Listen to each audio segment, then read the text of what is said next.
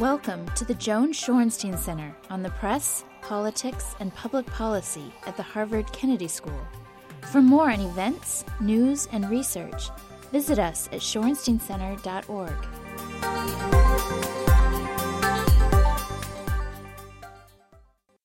Welcome. I'm Alex Jones. I'm director of the Shorenstein Center on the Press, Politics, and Public Policy.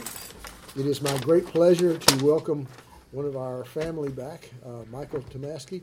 Uh, is a former Shorenstein Fellow and uh, former, uh, you know, executive editor of, uh, of the American Prospect. Yeah.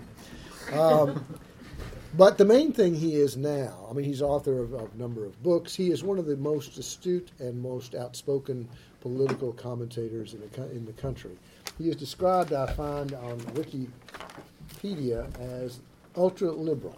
I don't know whether you're aware of that. Uh, I wasn't, you know, a, a friend made me aware of that, and uh, and I had uh, an associate uh, go in and take out that ultra. Well, apparently they got it uh, back they in. Put it back Yeah, in. I think Uh-huh. I think Rush Limbaugh put it back in. Yeah, I think so. Well, this is one of those Wikipedia tennis matches that just never ends. I guess. Well- they could certainly do worse. the uh, the thing is that what he is is a goad and a in a in a and a source of irritation to both Republicans and Democrats. And the Obama administration probably has almost as many complaints about him as uh, as the Republicans do.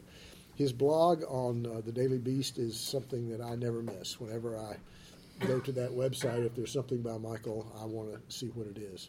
He is a really a thoughtful person about what it means uh, to have a president like Barack Obama at this particular moment. And his theme for today is effectively to compare Barack Obama to Ronald Reagan, the kind of iconic, deal changing uh, president for the Republicans. Is Obama uh, comparable for the Democrats? I don't know. I'm sure Michael will tell us. Michael, we're very glad to have you. Thank you, Alex.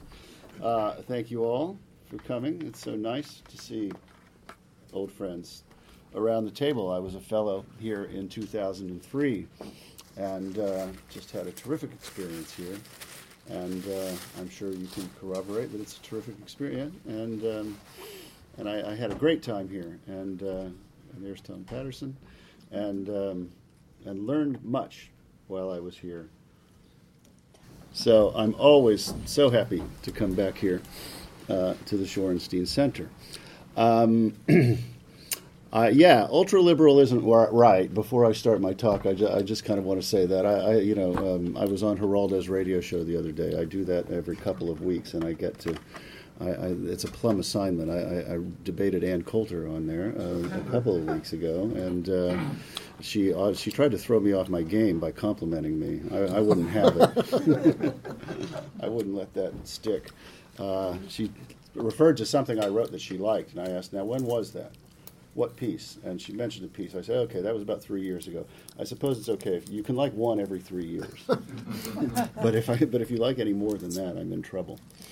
Uh, but no, I'm a, I would call myself a Humphrey liberal. If that, uh, there are many people around this table to whom that still means something, and I hope the younger ones it, it means something to you too. Um, so that's not quite ultra liberal. And yes, I have given the White House, the Obama White House, some stick from time to time, and uh, I, I'm sure that particularly during the 2011 debt crisis, uh, they, I was not someone they were pointing to as representing their uh, their line of argument or point of view in the media. So, you know, I think it's very important a few times a year to, to step out and, and you know where you can find a place to criticize um, a Democratic administration if you're a liberal columnist. Uh, if any of you are planning on being liberal columnists or conservative columnists, if you, you know, look for the opportunities to to give honest and tough criticism of your side, uh, and do it. Um, it'll help your standing a lot, I think. So, now let's just get to the question. Uh, you know, I'm going to disappoint you. My answer is not yes. Um, my answer is I don't know, just like Alex's answer. But um, but I want to talk about what the, the, what I think are the central and important things going on in, in, in Washington politics today, and I want to talk a bit about Obama and, and Reagan. And I, I suppose the case that I am making is is a case that, um, to cut to the chase, that Obama can be, has the potential to be, because of certain skills of his, because of certain things he's done, and also because of certain changes in the political culture and, and the broader culture that he is somehow emblematic of, but that he didn't necessarily cause or create.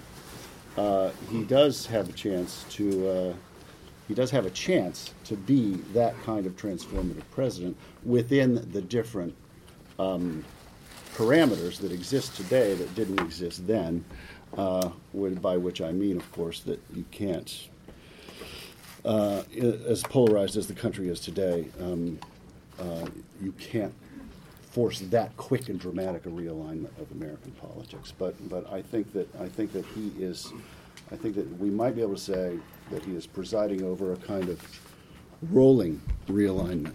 But um, but I want to touch on other things as well. And I and I asked Edie to print this out. So when she first emailed me to ask me for a title for my address, which was what two weeks ago exactly the 12th, I said, well, here are a few. Is Obama the Democrats' Reagan? How will history judge Obama? How will our polarized politics ever end? Can the Republican Party be salvaged? And should it? and is our political system too broken to fix our problems? My talk, and how long should I talk, by the way? Oh, 20 minutes. 20 minutes, okay. Well, 20 minutes isn't a great deal of time, but I'll try to touch on all these things because they're all important. Okay, they're, take they're all related. Okay. okay, I'll take 23. Ronald Reagan, of course, presided over an immediate uh, realignment, a very quick and dramatic realignment of American politics in the 1980 election. Uh, and um, realignment, as most of you know, I'm sure, is a specific term. It's, does, it's not just a fuzzy word. It's a specific term in political science that means that coalitions have dramatically shifted, voting coalitions have changed, uh, uh, uh, uh, priorities have changed, and and a new politics has emerged. And uh, political scientists say that the only realignments that we've had in recent American political history have been in 1932 and 1980. And I don't dissent from that view. I think it makes basic sense. Uh, the Roosevelt coalition frayed beginning in the 60s, but basically held until 1980. Um, and 1980 was dramatic. I'm sure many of you, many of you were watching the election night returns, as I was, and you saw one, not only Reagan winning 40 whatever states it was, but uh, just all those senators tumbling one after the other. Birch Bayh down, John Culver down. Who else? Who else? George McGovern, Frank Church. Yes, yes, all of them down. 12, 12 Republicans, conservative Republicans, not like Jack Javits, you know, 12 conservative Republicans taking over from people like Frank Church. Astonishing astonishing night. Well, we're in a different political situation in this country now, obviously, and and you know it's not possible. For, uh, we're two 50-50, although it's not exactly 50-50 now, is it? It's about 52-48, but but we're not in a situation where that can happen. Um, but uh, uh, and there was a lot of discussion in 2008 as to whether it was a realignment election, and either this was some overexcited liberals, I, I think, uh, of which I'm happy to say in retrospect that I was not one. Uh, and I and I have proof. I wrote in the New York Review of Books right after the election uh, that uh, you know realignment. Well, we'll see. You know, we'll see. Uh, it's it has the potential to be a realignment over the course of the next couple of elections, but it depends on what the Democrats do with this majority and and you know it's I, I, didn't see a major coalitional shift of the sort that one saw in 1932 or 1980. Uh, so you know I think that's still where we are. Where it's it's potentially a rolling realignment, but the potential is real. and uh, and uh, the potential is real for a few reasons. Number one, uh, a number of dramatic shifts have already taken place, and, and this this can't be denied. I mean, we did. Uh, okay, we just in January had the first tax increase in this country in, in 20, exactly 20 years. Uh, the first time that uh, any Republicans, first time that any Republicans voted to increase any tax since 1990. Just, just dwell on that fact for a second. Some Republicans voted uh, um, to uh, increase uh, taxes when George H.W. Bush was president in what in what they call the Andrews Air Force Base deal, and ever since then, you know, maybe occasionally a fee, a user fee, maybe occasionally buried inside some bigger bill. Uh, um, uh, you know, a small, small tax increase that would hit a small percentage of the population, but a broad tax increase, no Republic, not a single Republican voted for since 1990.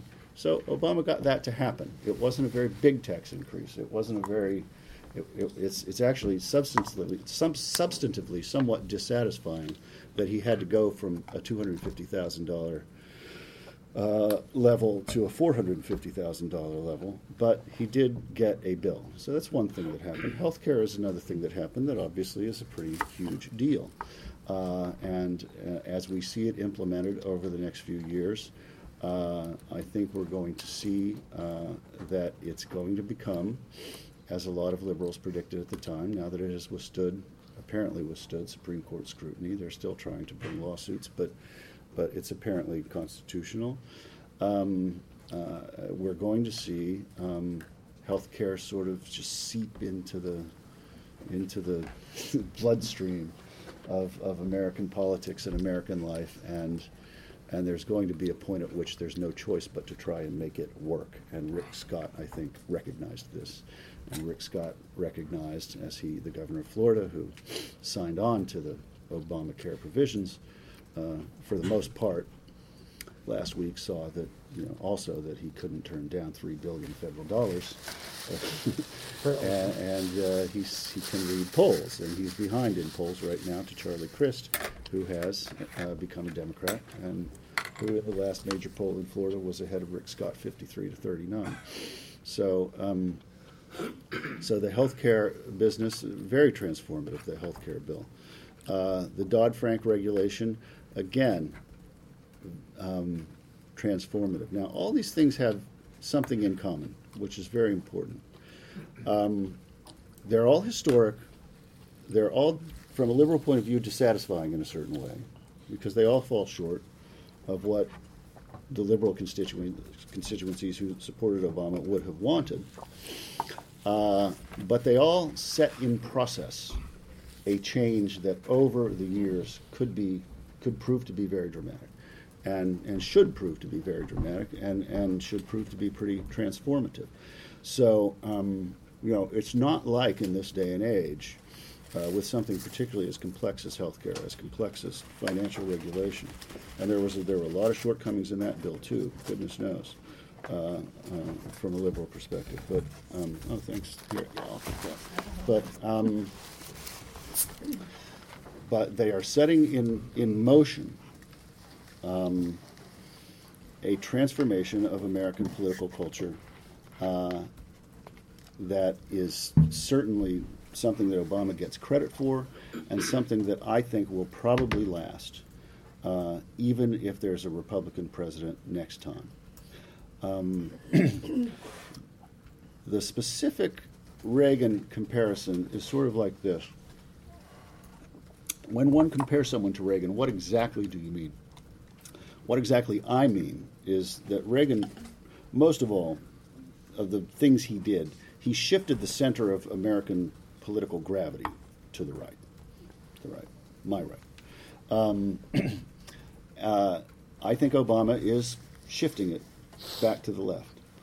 Um, now, uh, this is happening for reasons that, as I said earlier, are in part unrelated to Obama.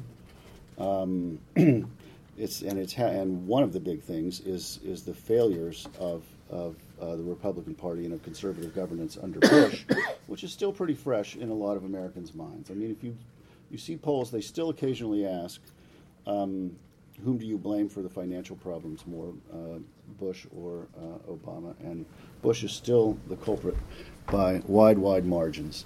Um, and, and, and the Bush episode is, is an important one in American history, I think, for this reason. Uh, the modern conservative movement uh, came to life in the mid 1950s. Right? The National Review, Bill Buckley, uh, uh, that's, that's when the movement started. Um, they didn't gain power until 1980. Uh, and so the first experience that most Americans have had of conservative governance in power was the Reagan experience. And most Americans would say that those years were pretty good. You know, I might not, but, uh, but most Americans would say that those were pretty good years. Your average, sort of not terribly committed in one way or the other voter. Uh, so people had a good experience of conservatism. um, but obviously, in the Bush years, they did not have a good experience of conservatism. And your average, not very committed voter would say that was a horror show, and and uh, and that enabled, uh, to a considerable extent, Obama to win, and uh, and conservatism right now, five years after Bush, uh, has not moved beyond those years and has not corrected those years and has indeed contrived to go even crazier, far crazier than it was while Bush was president. Uh, so, this is getting to some of my other potential titles for my talks now. For my talk now, uh, but this is this is very important. I want to talk about this for a bit, and it is is related to Obama's legacy. Uh, this, the condition of the Republican Party. Now, to me, the central fact of, of American political life today is the hyperpartisanship, the, the historically unique hyperpartisanship of the Republican Party. And I really do think it's historically unique. Um, uh, and I've written about, I write about it constantly. I get sick of hearing myself sometimes because I, I, I face a paragraph and I'm staring at the screen and I'm thinking, oh, I've made this point 400 times. How can I make it differently? How can I add, how can I add some fresh, you know, throw some fresh Tabasco sauce on top of this stale piece of meat? But I try and I soldier on and I do it over and over again because I think it's the most important thing, the most important problem facing the country. And a lot of people don't really understand quite the nature of it and the severity of it. Um, a lot of people in Washington certainly don't understand it, don't want to understand it, want to pretend it's not a problem. I wrote about this just today, if you want to look at my column from this morning when you get back to wherever you're going back to.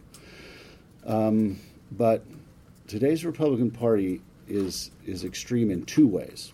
Uh, the first is its policy positions, and most people acknowledge that and understand that.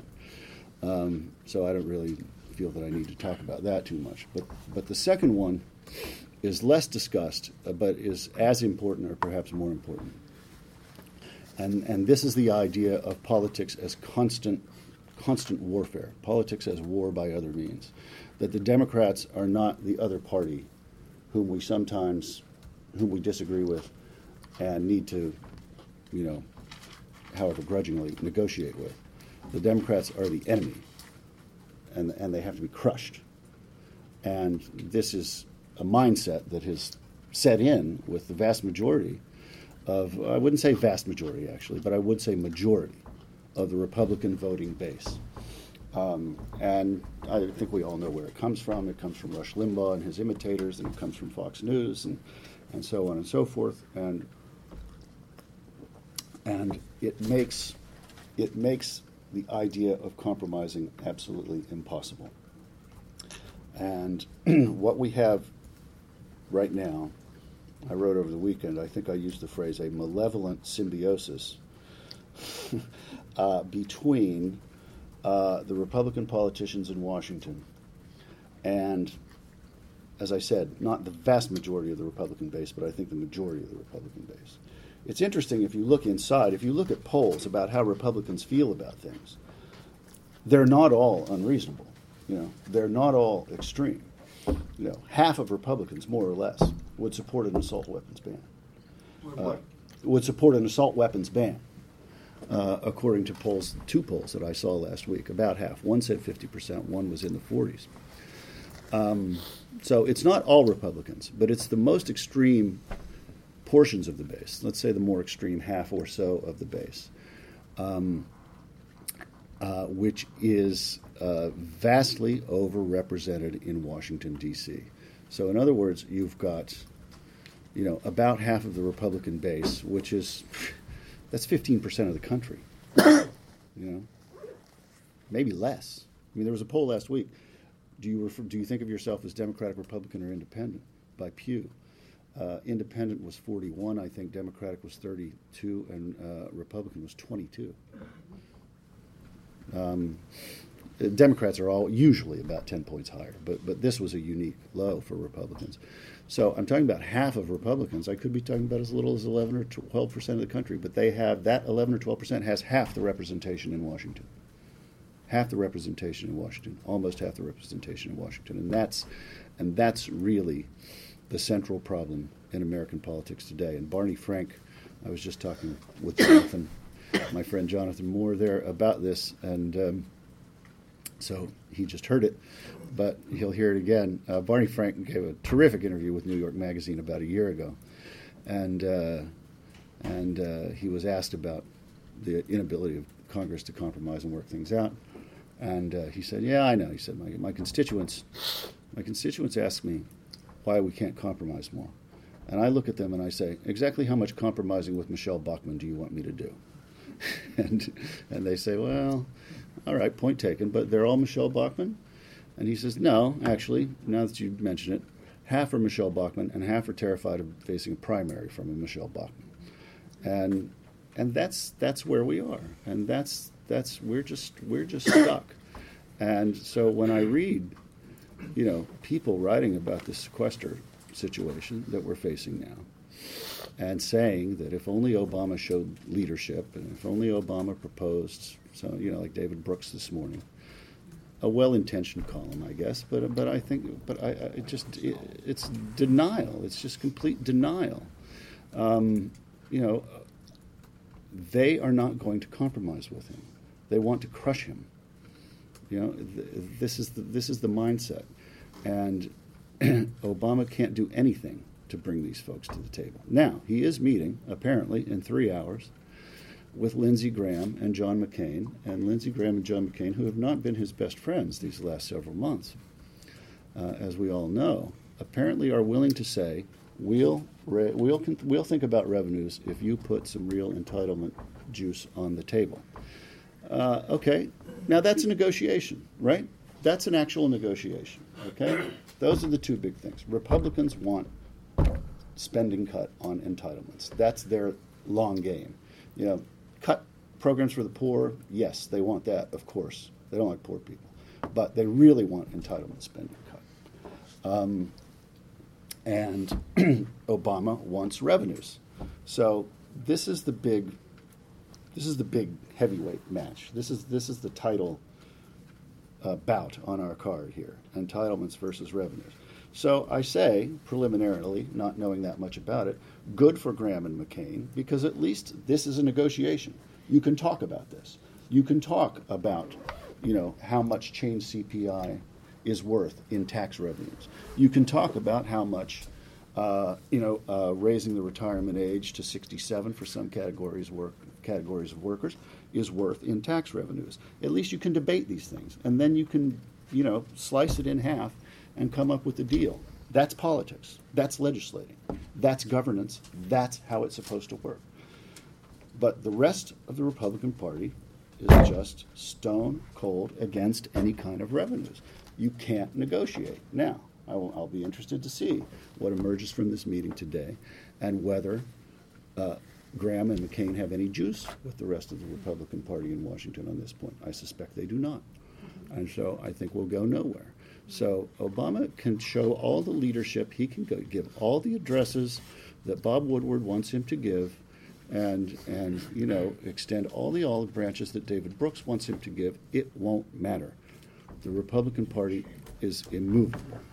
right, right, exactly. They want him to be Chamberlain. Basically, they want him to propose Republican things, those because those are the only things that the Republicans will accept. So this all relates, and I, I, will finish up in five minutes or so. This all relates to the question of Obama's legacy, Obama's transformative potential, uh, uh, in, I think, what are obvious ways.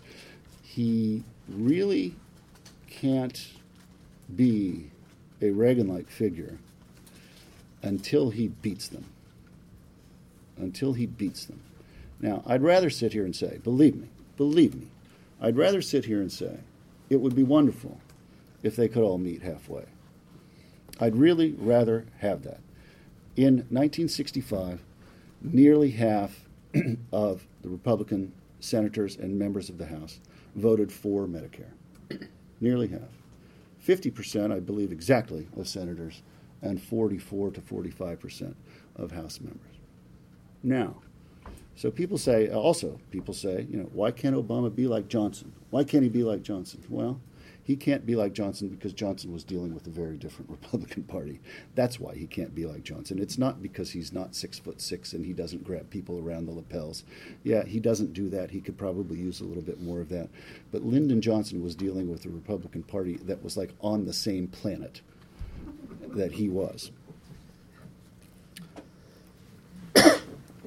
this Republican Party, for the remainder of Obama's presidency, or as long as they control the House of Representatives, is going to just set up deadline after deadline after deadline after deadline. That's what they're going to do. There's another one coming, as you all know, on March what? Who knows? 28th. Ilana knows, yes. 28th, 27th, 28th, by which they have to pass new continuing resolutions or there might be a government shutdown.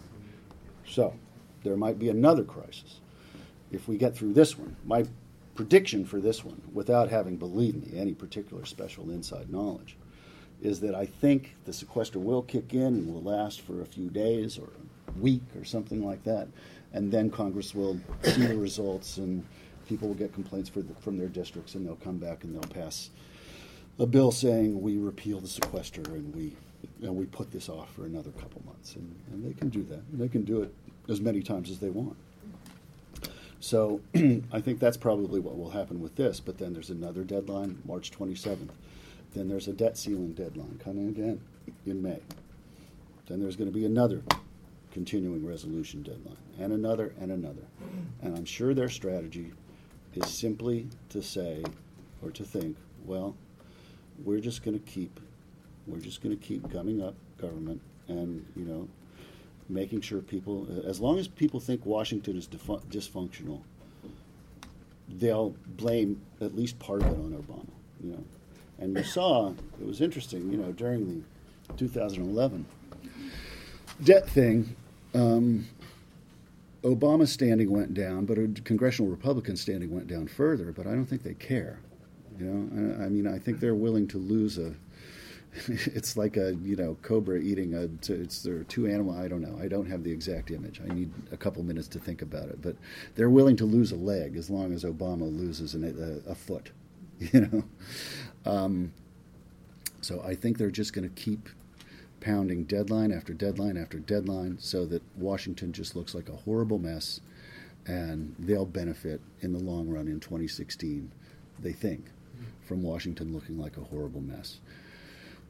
Obama needs to, and the Democrats need to, uh, above all else, and I'll conclude on this point, um, above all else, uh, make sure that their people vote in by elections. Because the history of by elections, as I'm sure you all know, is that Democratic constituencies don't vote in as big numbers. And that's exactly what happened in 2010.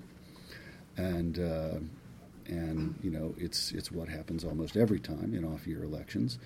And uh, historically, as you know, in a sixth year, a president really usually doesn't do very well. Bill Clinton did. Because of unusual circumstances, because the Republicans were acting crazy.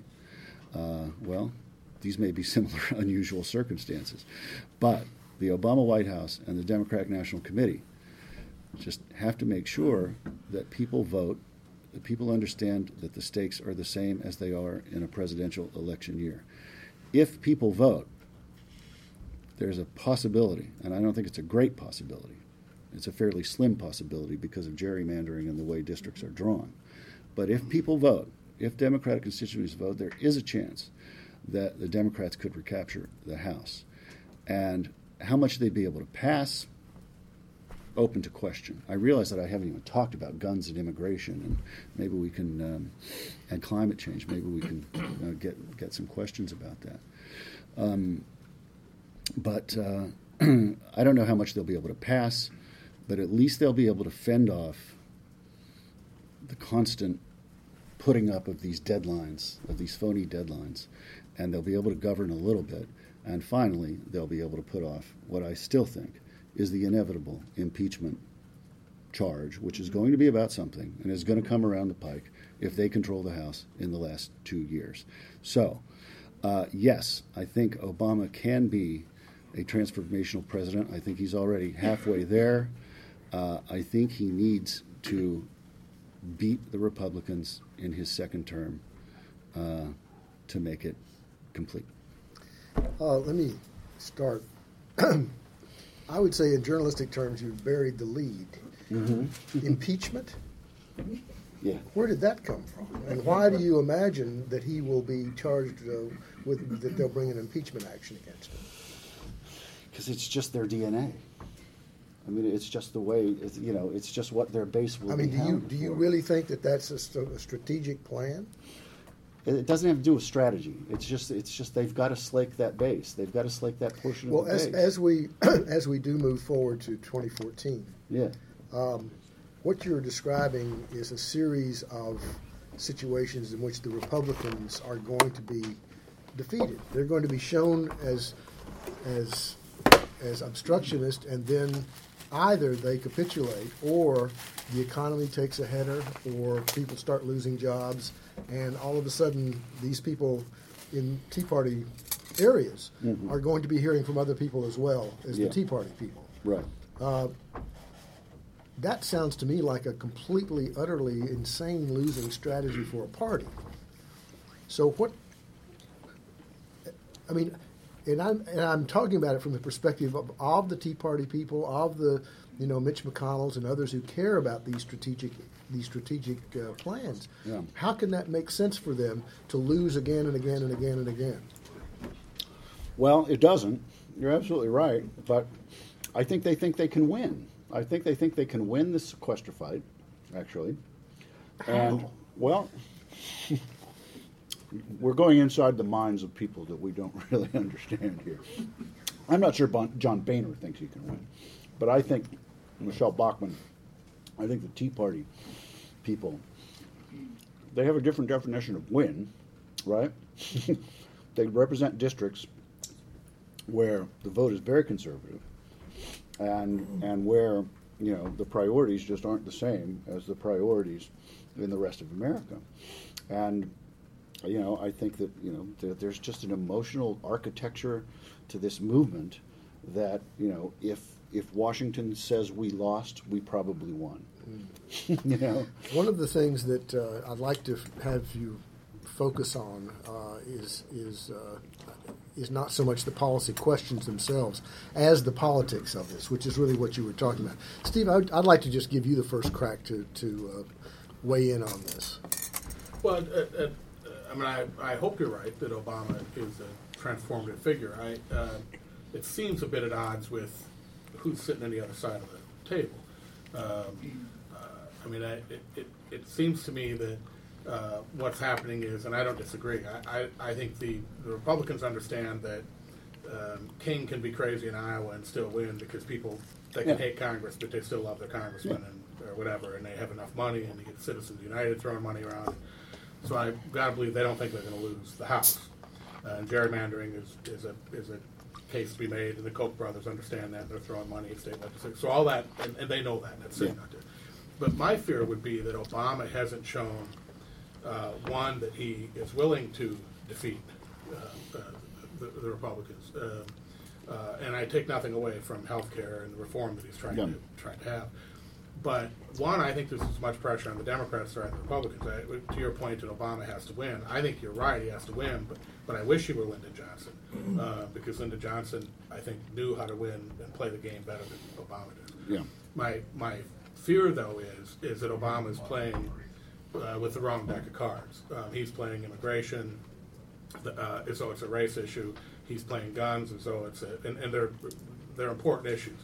But uh, the report out two weeks ago that said almost a third of the American working uh, uh, American workers are making eleven dollars or less. Eighty-four percent of American workers say they're paycheck to paycheck. I mean, they, if he doesn't do something to turn the economy, my fear is that no matter what happens with sequester, and I think these guys Yeah. are just going to stall and stall and stall, and if they can show government doesn't work, um, history says they they should do well in 2014.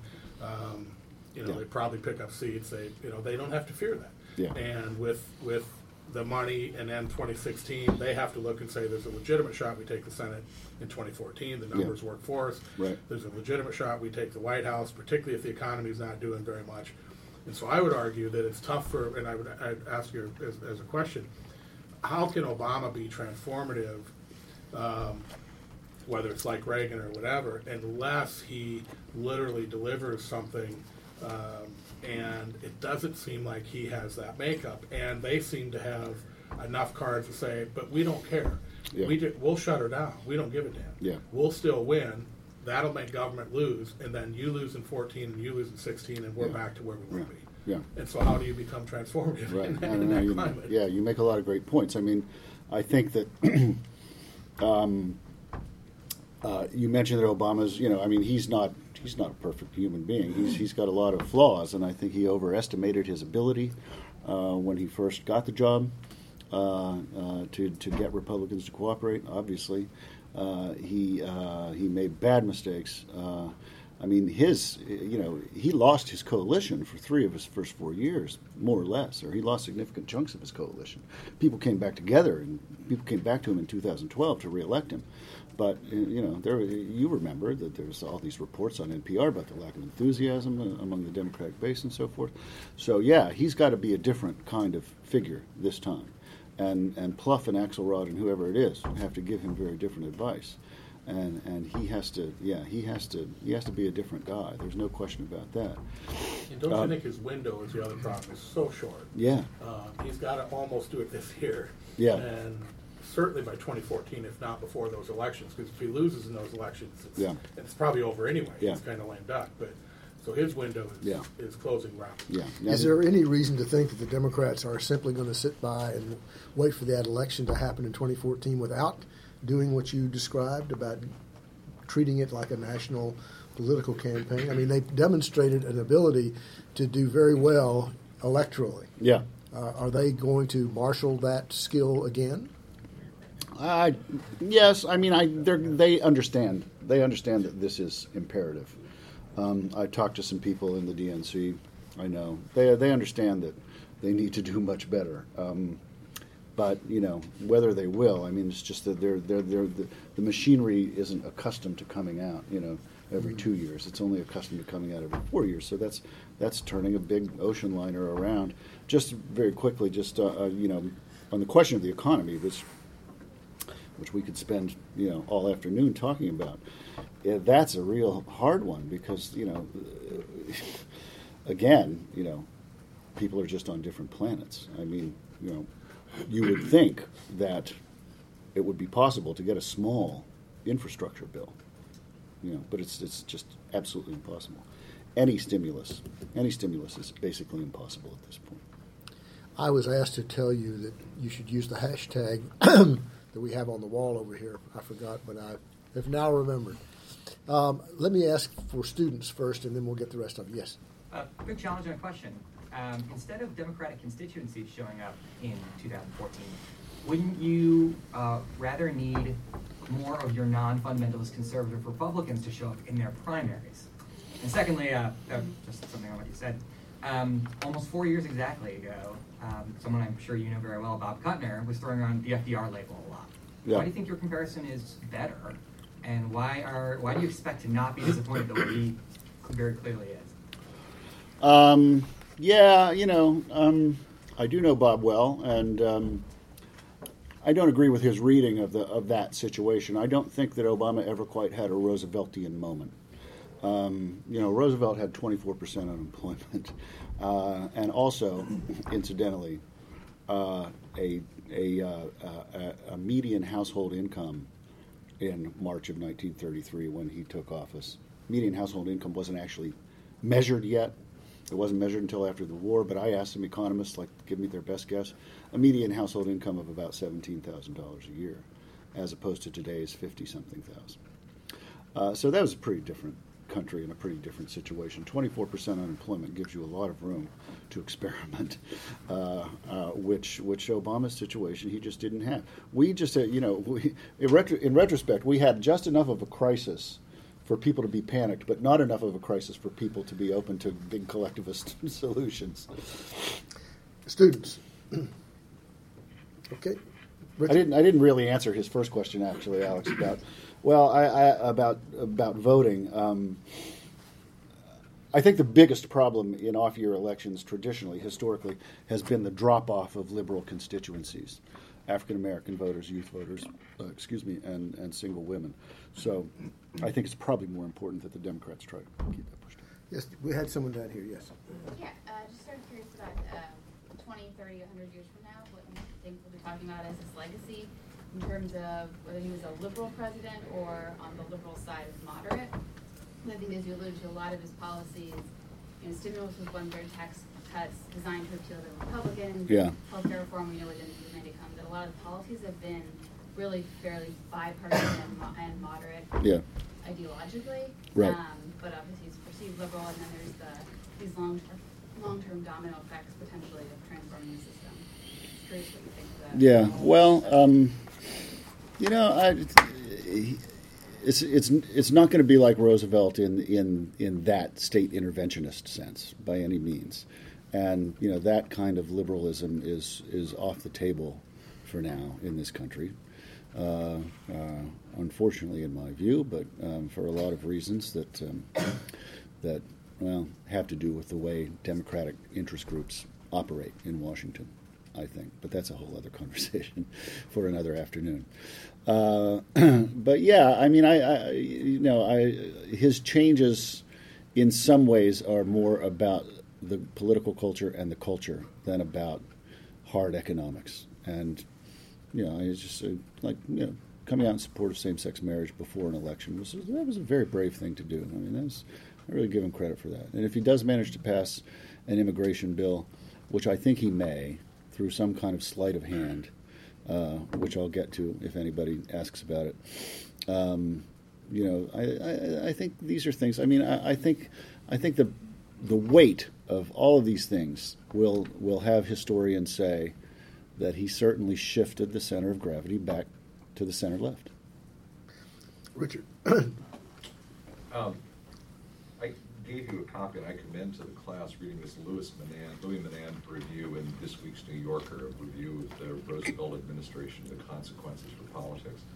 Um, I think that we need, and you're perfectly capable of doing this, of going down below national opinion polls and national elections and thinking about why state level is where these battles are going to be fought. In particular, three states, Florida, Texas, and Virginia, it seems to me are crucial to the future of the Obama administration. And for us to talk about national performance misses the game that I know that the Obama people already are conceiving and are deploying people for, because the sons and daughters of my friends are being sent from the Northeast to Texas and Florida as we speak Mhm. in preparation for what is a very serious, very expensive, very detailed ground game that is going to be fought in key states. And to understand that is really important to understand whether or not you think that Obama is Abraham Lincoln in 1863 or George McClellan in 1863.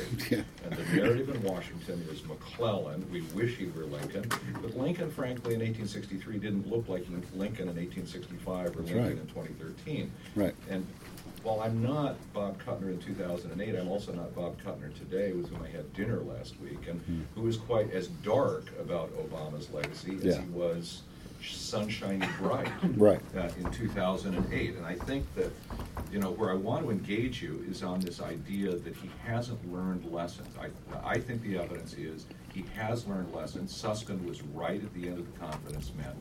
He's having great difficulty deploying those lessons learned, and that part of the struggle is a narrative that focuses back on the, the strength of this Republican coalition, when I think another way of looking at it is in fact how much of it is an old Democratic coalition that was at the heart of the Roosevelt administration and the Roosevelt successes. Yeah. And that this issue of the Republicans setting out, the Republican leadership and a part of the Republican base setting out to destroy government, whatever the hell that means, because that's not what they're about is, in Obama's estimation, and he may be wrong, but I actually am tilting toward him right now, is gonna blow up in their faces. I Mm. think that he will outmanage them right now on the narrative of sequestration. And I think that when he does that, he's gonna, he's gonna be like Grant, not McClellan, and he's gonna have advanced one major battle.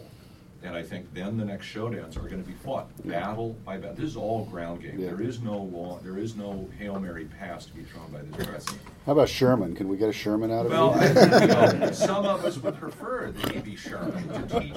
You know, as my friend Tim McCarthy said when South Carolina was flying that Stars and Bars Confederate state flag, he said, "Time to make it North two, South zero." Yeah.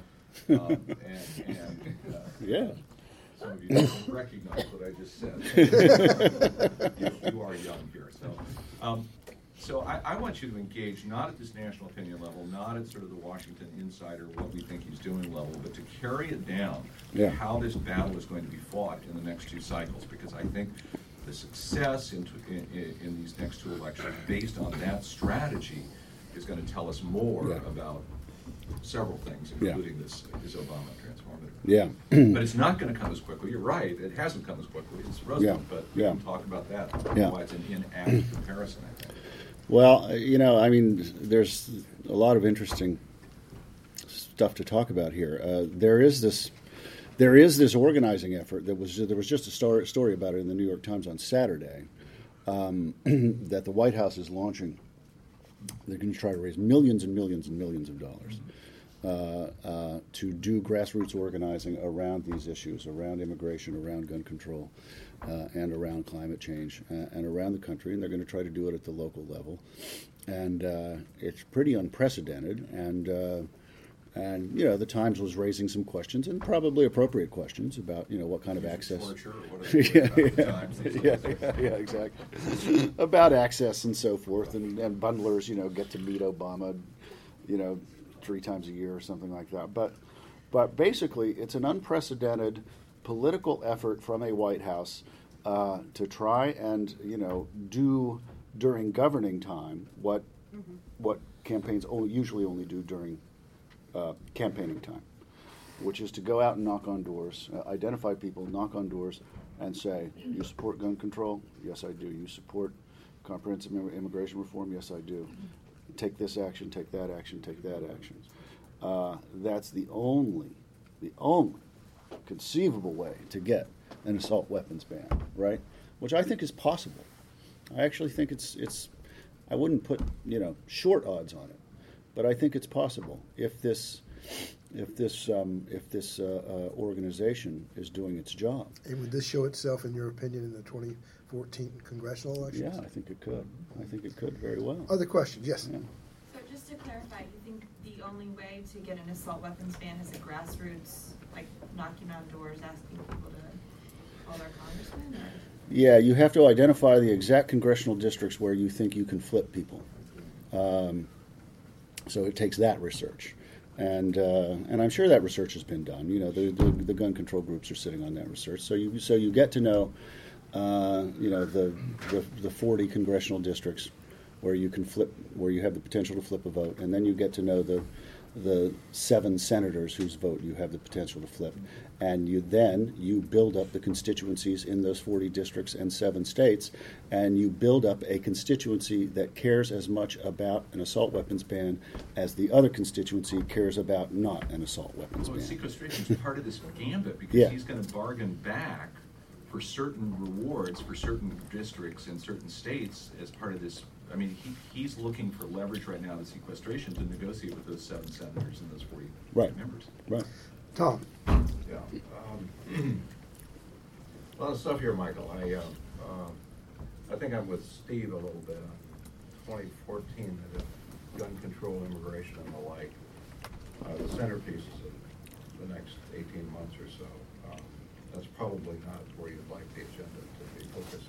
Yeah. Heading into twenty fourteen, and I, but uh, actually, I have a question about the realignment, right, and that whole sort of notion, which in some ways is gonna figure into this in terms of, uh, how we look back on this, maybe not from twenty-one thirteen, but maybe even thirty years from now. And the, uh, usually when you have realignments, you have a, a nice conjunction of kind of the policy realignment and the demographic realignment. Very fundamental to the New Deal and Mm. the retirees and the movement of people into the Democratic Party around programmatic kinds of issues, right? And there was a demographic realignment that attended the Reagan revolution. right? Yeah. Um, This one, it seems to me, you, you have both going on, but they're loosely connected. Uh, They're not as tightly connected as they were before. But in some ways, the demographic realignment is, a- for some of the elements, is a rejection of the Republican Party more than it is an embrace of the Democratic Party. Yeah. Young, young people, for example, uh, Hispanics, uh, you know, they're gonna be Democratic, Democratic, but they're not gonna be two to one if the Republicans weren't so darn clumsy, right? So, Right. um, So, uh, how do we think about that? I mean, th- this period of realignment since the eighties has been a lot of fits and starts, and we kind of changed the story almost with every election, right, as to who won the last one, right? And, Yeah. uh, But what, to me is an interesting question is whether you can sustain a demographic change, a shift around the parties, if you don't have those kind of strong, kind of policy anchors that tell people why they got there and why they ought to stay there. Yeah. They, they seem weaker this time than Mhm. either in the eighties or in the thirties. Yeah. I don't know whether you, I don't know. I mean, yes and no, Tom. I mean, I think you know, if I'm, uh, you know, for, for, for gay people, I I, don't, I think the policy anchors are pretty apparent. No, no, I mean, there are some, but there's, it's a little Um, harder with others. yeah. To to make the connection. Now, for Latinos, not quite yet, but I do think so. I'll, I'll hear, so here's my theory and prediction about about how immigration reform might pass. I think that the I think that the Senate will probably pass it, and uh, and I think in the House it's going to be much harder. Uh, I don't believe all the stuff about Republicans seeing the light on this. I'll believe it when I see it. I won't believe it until I see it. But I do think that they might do this. Um, uh, uh, Boehner would break immigration into two pieces. There'd be basically an enforcement piece of legislation and a path to citizenship piece of legislation. And the enforcement, of course, will pass with ample Republican support. And then the path to citizenship piece will be more complicated. And Boehner will have to break again the Hastert rule and let it come to the floor without a majority of Republican support. And it might pass with 190 Democrats and 40 something Republicans, 30 or 40 Republicans. And so uh, immigration reform will pass, and Republicans will try, Marco Rubio will try to stand up and try to take credit for it. But, but I think that, you know, people will understand that, that it happened, um, you know, with largely Democratic votes. So I, you know, that's that's an important policy anchor, obviously, uh, for the demographics uh, to match up with with the uh, with the voting patterns. But but you know, I don't know, and I, and I think you know, for for I think healthcare is another one. I think you know, I mean, if to the extent that single women, young single women, are a huge Democratic demographic, which of course they are. I think that uh, I think healthcare is is a big deal there too, and some and a lot of the things that have been done uh, with regards to, to contraception and, and coverage in those areas. I- What you about know, so- climate for a young Democrat? yeah, I, I, climate is a big one, and that's that I think is going to be very, very. That I think is probably the hardest thing to do. I, th- I think even more than guns, I think climate is harder to do. Um, but anyway, I th- I feel that the the record is the batting average on those policy anchors isn't too bad. You know? Yes. I have a question about another kind of realignment, and that is um, having grown up in a political family in Michigan where my parents were Eisenhower Republicans. Um, what appears to be the battle for the GOP soul. What Yeah. do you have to say about that within the party itself? it's a pretty one-sided battle. you know, it's not there. There's, I don't think the other side is really battling for the soul. I think the other side is largely trying to pretend that this isn't really a problem. I mean, there are there are no moderate Republicans, basically, in, in the Senate and the House of Representatives. Susan Collins, I guess you could say, Mark Kirk, I suppose you could say. There are maybe three or four pro choice Republicans in the House of Representatives. But is it And- and they're possible, as Richard said, to go granular a bit in terms of what's happening on the ground? Do you have any sense of that? Well, the thing is, those those moderate Republicans happen to be the most vulnerable ones because they're the only ones from from from purple districts, right? So they're the most likely to be beaten. So if they're beaten, well, yay, you got another Democrat. Uh, but you know, you've made the the Republican caucus more conservative, more uniformly conservative, and more ideologically consistent. You know, I don't think I wrote over the weekend.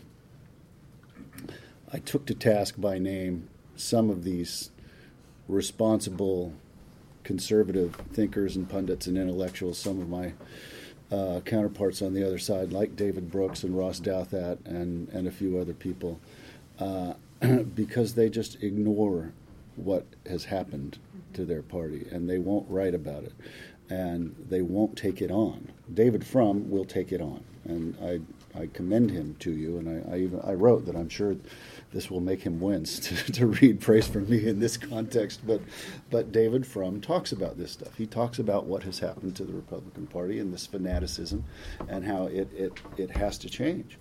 Um, but these other guys won't take it on. So so they're not. This is not you know this is a boxing match where one guy is still, you know, hasn't put his gloves on yet and is still sitting in the locker room. Peter. Um, I kind of agree with Steve that Obama's window is very tiny here, so forgive me for talking about 2016 already. But what, you know, looking at some of these governors, um, and Joe Biden and Kirsten Gillibrand and Klobuchar and all these people, do you see any um, interesting competitive dynamics emerging there? Um, are they all kind of just moving directly to the left? Are there things that they might cherry pick from Obama's accomplishments and some things they might leave behind? I'm just interested in what do you think the Democratic Party will stand for in 2015? Oh, the Democratic Party. Yeah. Um, well, you know, this all just all hinges on you know who. Right, You know, and you know, I, I mean, if she's in, it's just a Clinton race. That's all. You know, I don't I don't see that anybody. If I were Martin O'Malley, I mean, I might I might do it for a while just to get my name recognition and and be in debates in Iowa and stuff. But I wouldn't think seriously that I had a remote chance. So so if Hillary's in, she's, I think, just quite obviously the nominee. What's her Um, What's her vision thing though? With, with Hillary? Runner has won the Yeah. Back to the good old Yeah, days. yeah, yeah, right, right. Just you know, the prosperity of, of, of, of the '90s and and you know, you know, Really? innovation and She's modernization. going to run on the prosperity of the 90s. I think she. I, I think to a good extent she will, but I think. But I think she'll. I think she'll. You know, she'll run more on like biography and destiny than on a program, right? Yeah, yeah, yeah. And that's understandable in a certain way, um, because it's going to hook more people. Um, but uh, uh, you know, I think. Uh, I guess you know, is it is it Obama's party now? Even even if Hillary Clinton is the nominee. Yeah, in terms of like the broad par- priorities, probably so. I don't think she's gonna. I don't think she's gonna depart from Obama's position. Would you care to handicap the things. likelihood that she will be the candidate? I think slightly more likely than not. And who would be your number one alternative? I don't know. Um, I don't think Biden really would get, you know, the money and so forth. Uh, I guess Andrew Cuomo. The Democrats don't really seem to have a good number two. Have you seen No, Andrew they don't Cuomo really. campaign before? Well, uh, yeah, He's I- I, saw I saw him campaign in the in the campaign that blew up in his face. I covered the campaign that blew up in his face. I just he- get a picture of him like, South Carolina. yeah. No, he's uh, he's a, he's a uh, um, complex uh, fellow. Um, but the Republican side is mo always more interesting to me in certain ways, and I think you know that you're going to have somebody who represents. I'm the sane Republican, which is probably Christie if he runs, and then you're going to have like I'm a sane Republican too, but he's really not, like Jindal. uh, and uh, you know, but it's going to be, you know, just Jeb Bush. yeah. Well, Jeb Bush. Yeah, I mean, yeah, yeah. Jeb Bush. It, it still may be too early for a Bush. I don't know. You know, it's but but Well, unfortunately, it's too late for us to be able to continue. oh, Uh, we're out of time. Thank you, Mike. yeah.